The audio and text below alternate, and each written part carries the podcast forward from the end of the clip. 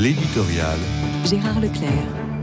Comment ne pas se joindre à l'émotion, à la colère et à l'indignation qui accompagnent la mort d'Alexei Navalny dans une prison atroce au-delà du cercle polaire? Cet opposant déterminé à Vladimir Poutine, le maître du Kremlin, a subi un sort que condamnent tous les pays d'Occident et tous ceux qui sont attachés à un respect élémentaire de la dignité humaine. Le rapprochement historique s'impose forcément. La Russie de Poutine a-t-elle renoué avec l'Union soviétique de Staline? C'est la conviction de beaucoup d'observateurs qui mettent en cause les traitements détestables dont sont victimes les opposants politiques au régime.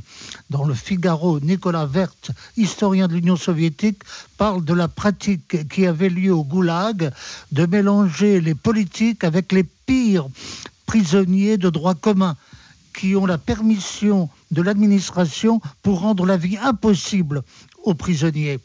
Si l'on ajoute à cela qu'Alexei Navalny avait été envoyé 27 fois au mitard dans des cellules d'isolement toutes petites avec un seul enciment et une simple planche pour s'allonger, on peut parler de mise à mort programmée.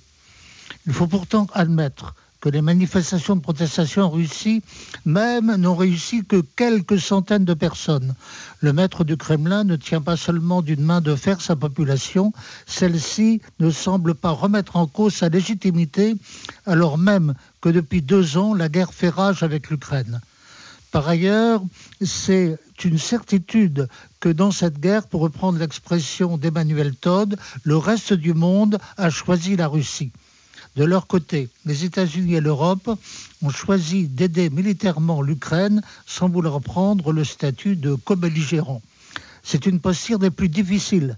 Certains voudraient aller plus loin, tel Raphaël Glucksmann, qui réclame que l'Europe adopte une économie de guerre.